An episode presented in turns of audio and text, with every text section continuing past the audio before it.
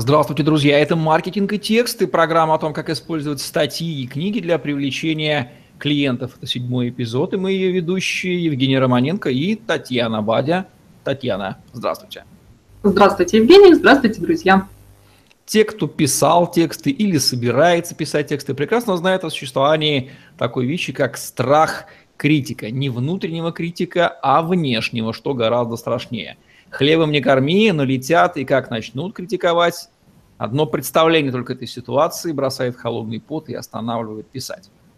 Внешняя критика – предмет нашего сегодняшнего рассмотрения, как с ними работать, обращать ли на них внимание и чего конструктивного они могут нам принести, а где нужно просто их проигнорировать, может быть, лишний раз закалеться.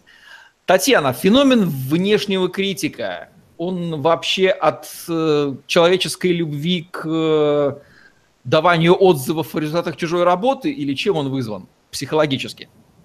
Психологически вызван определенным психотипом. У нас с вами был обзор книги Вячеслава Юнева «8 векторов», где мы упоминали некого мастера качества – и противопоставляли его мастеру действия. То есть мастер действия, он побежал, открыл свой бизнес или строит карьеру, занимается тем, что штурмует все новые и новые вершины, а мастер качества сидит и занимается тихонечко своим делом. А, и в идеале он реализуется в этом своем деле, также в семье, в дружбе, и тогда это очень приятный в общении и качестве читателя человек. Но если у него в жизни что-то идет не так, а у многих мастеров качества в нашем современном мире, который э, больше подходит для мастеров действия, э, мастерам качества здесь бывает неуютно, у них начинается фрустрация, часто фрустрация на работе, потому что человек совершенно непробивной, и а, если к а, вот этому болезненному вектору мастера качества присоединяется еще активный вектор мастера слова, о котором мы не поговорили в том видео, но такой вектор тоже существует, то у человека включается, ну, можно сказать, сценарий тролля.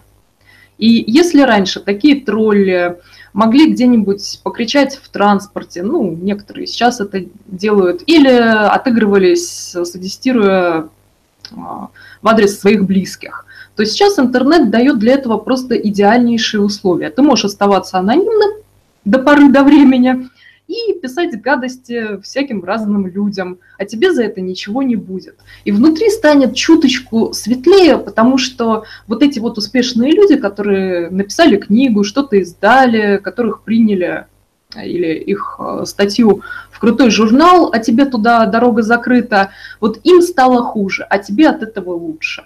Вот психологическая основа, если вкратце. Насколько зависть является мотивом для такого мастера троллинга качества, так вот выражусь, зависть к человеку действия, который на качество не обращает внимания, он понимает, что качество достижимо, да и более важен результат, например, факт публикования статьи, а мастер качества, так в кавычках, видит этот факт и вот просто принимает его, что он из-за своего, может быть, перфекционизма, кстати, второй вопрос, присущ ли им еще и перфекционизм, или комбинация зависти и перфекционизма – ух, ядерная смесь, которая порождает этот вал критики из их чрева. Мастеру качества свойственен перфекционизм, и есть два противоположных сценария. Плюс третий – это нормальное развитие этого вектора, нормальное развитие человека, когда он делает качественно, но понимает, что идеал все-таки недостижим, поэтому знает, когда надо остановиться. И как две противоположности есть перфекционист, который улучшает, улучшает, улучшает, и если мы говорим об авторе, то он постоянно будет менять слова, э, на синонимы, потом вычеркивать целые абзацы, менять запятые, добавлять, убирать и так далее. Плюс есть противоположный вариант, когда человек вообще не смотрит, как он пишет, и а, кстати, такие люди в интернетах тоже водятся, которые не обращают внимания на правила русского языка, пишут как придется, либо все большими буквами, либо все маленькими. Это у них называется местами. индивидуальный стиль приобрести, дескать, чтобы выделиться. Тоже неприятная вещь. неприятное, да. Ну, а, те, кто критикует по мелочам, вот такое крохоборство мерзкое включают, как правило, это мастера качества в сценарии перфекциониста. По поводу зависти. Зависть идет как раз не от мастера качества, а от мастера действия. Именно они завидуют, но зависть может быть разной. Одно дело, если ты встретил на улице человека на Мазерате и думаешь, вот скотина, наверное, наворовал. А другое дело, если ты к нему подходишь и говоришь, слушай, чувак, я восхищаюсь этой машиной, я хочу такую же, расскажи, как вообще можно заработать на нее. А, и а, если это проявляется позитивно, то позавидовал тому, кто выше тебя находится в иерархии, и идешь штурмовать вершину, чтобы стать таким же или лучше, чем он.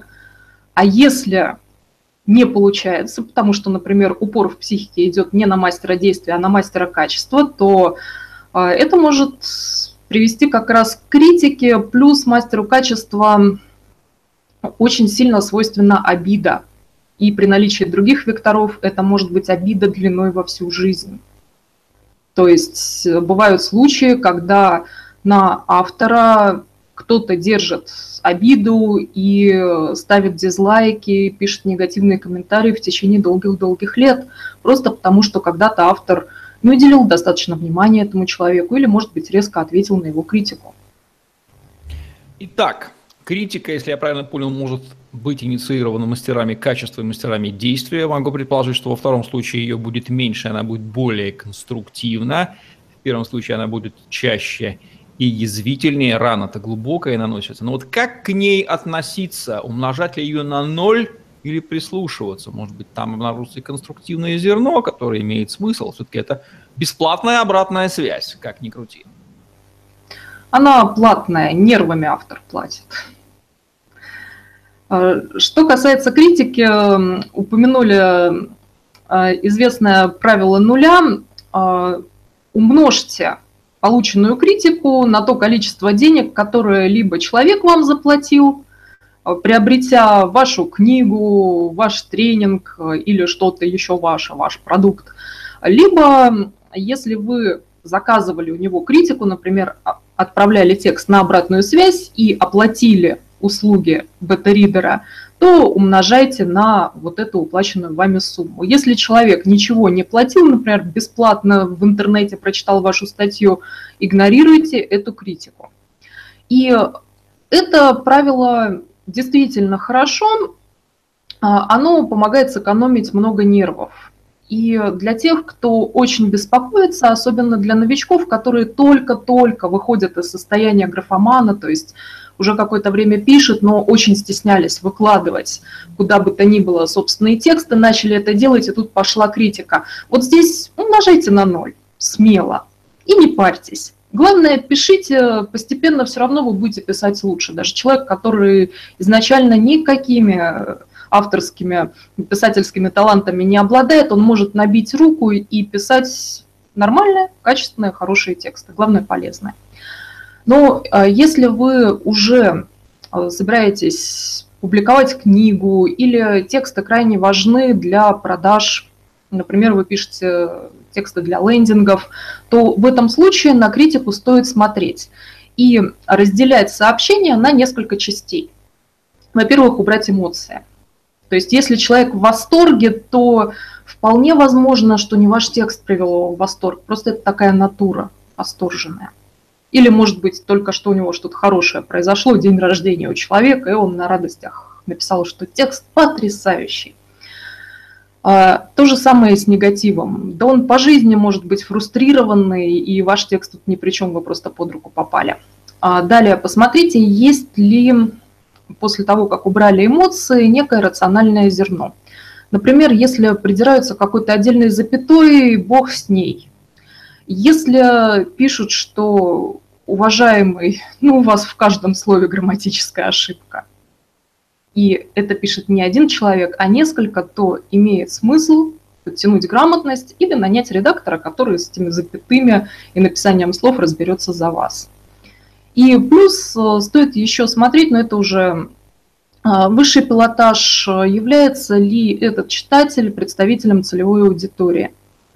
То есть понятно, что если вы пишете текст для пенсионеров, то а, маленькие дети вряд ли адекватно на него отреагируют. Если вы пишете для женщин, этот текст может задеть мужчин или показаться им слишком простым или каким-то совсем дурацким. Также и наоборот, технари, гуманитарии, возрастная группа, пол, все это важно и все это можно учитывать. Если нет, если все это сложно, умножайте на ноль. Ну что ж, рекомендации исчерпывающие. Действительно, надо понимать, содержит ли, стоит ли на критику обращать внимание, если да, то на что Именно. Правильно я понимаю, что могут критиковать и грамотность, и стиль, и еще вот разные ракурсы восприятия текста, да, Татьяна?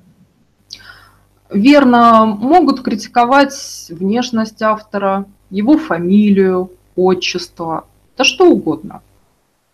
В общем, хлебом не корми, дай покритиковать. Я думаю, что на интуитивном уровне отличить того, кто питается чужим негативом и является классическим троллем, которому, который критикует все, что не появляется от других людей. Таких э, запросто можно определить. Но вот конструктивная критика, критерии ее определения Татьяна сейчас нам выдала. Поэтому можно ими вполне руководствоваться. И главное, чтобы это не мешало писать, потому что, ну, волков боятся, сами знаете – куда не ходить. Татьяна, нужно ли что-то еще добавить к этому исчерпывающему руководству по работе с разного рода критиками, дистанционными и не очень дистанционными? Добавлю еще рекомендацию для тех, кто выкладывает материал, будь то тексты, видео, аудио, да что угодно, хоть рисунки, сделанные на салфетке, на собственных ресурсах. Когда вы публикуетесь в СМИ, когда ваша книга выходит, появляется на прилавках и в онлайн-магазинах, вы не очень можете воздействовать на аудиторию. То есть это аудитория тех ресурсов, где, опубликовано, где опубликован ваш текст.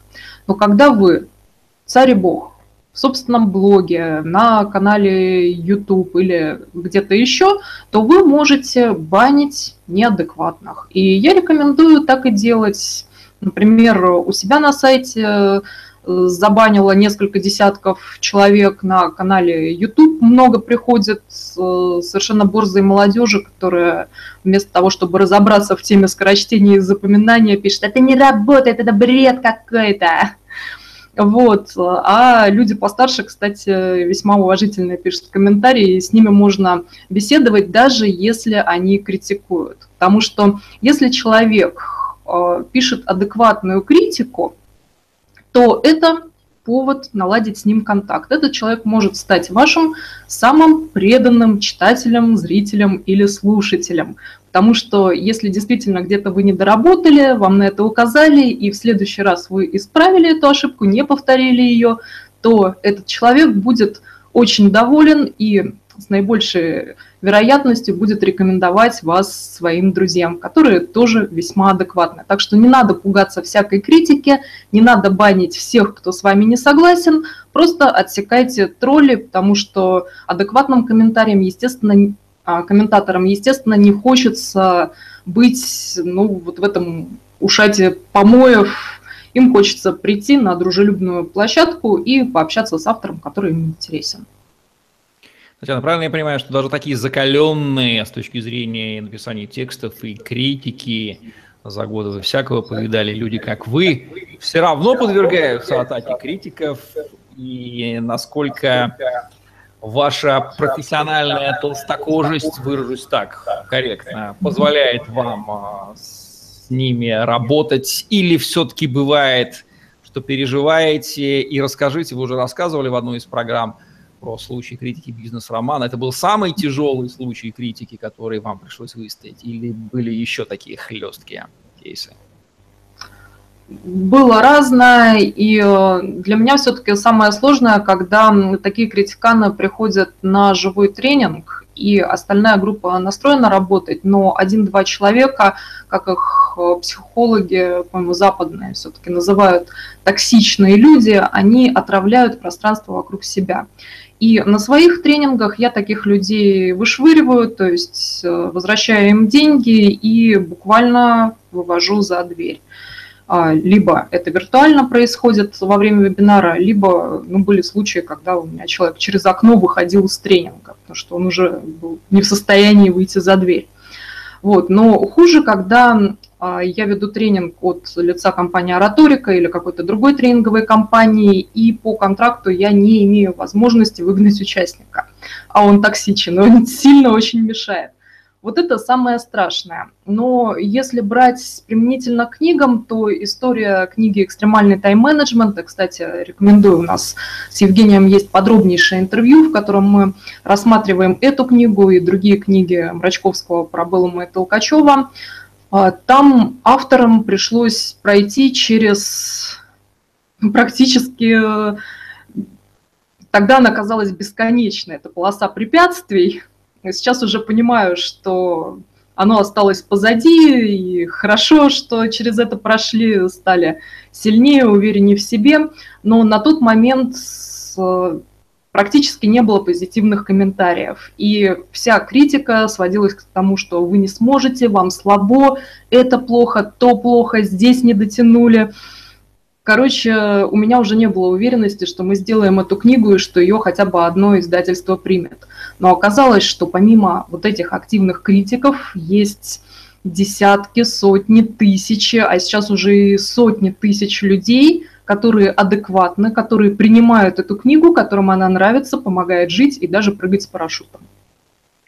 Ну, тоже пожелаем нашим уважаемым зрителям обращать внимание не только на критику, но и на тех, кто благодарен за то, что вы делаете, потому что в конечном счете вы обогащаете мир своим контентом. Рано или поздно, если вы делаете это системно, он станет качественным. И помните, что наличие критики – это знак того, что вас заметили, а вот ее полное отсутствие штиль точно должен насторожить еще больше. Это означает, что где-то вы, может быть, вас просто о вас не знают. Так что подумайте с учетом высших рекомендаций, как со всем этим жить. Но в любом случае бояться этого не следует. Это не должно быть преградой для вашего творчества. Пишите и да будет и обрящите, перефразирую известную русскую поговорку. Это была программа «Маркетинг и тексты», где мы говорим о том, как использовать статьи и книги для привлечения клиентов. Татьяна Бади и Евгений Романенко были с вами. Ставьте лайк, подписывайтесь на наш YouTube-канал, чтобы не пропустить новые интересные видео с вашими любимыми экспертами. Удачи вам в написании текстов. Не бойтесь критиков. Вы и сами все уже понимаете. Всем пока. До свидания.